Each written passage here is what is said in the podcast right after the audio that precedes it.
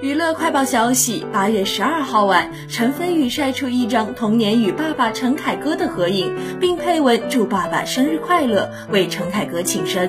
照片中，陈凯歌戴着草帽，穿着救生衣，陈飞宇在爸爸怀里，手指揉着眼睛，似乎有点困了，十分呆萌可爱。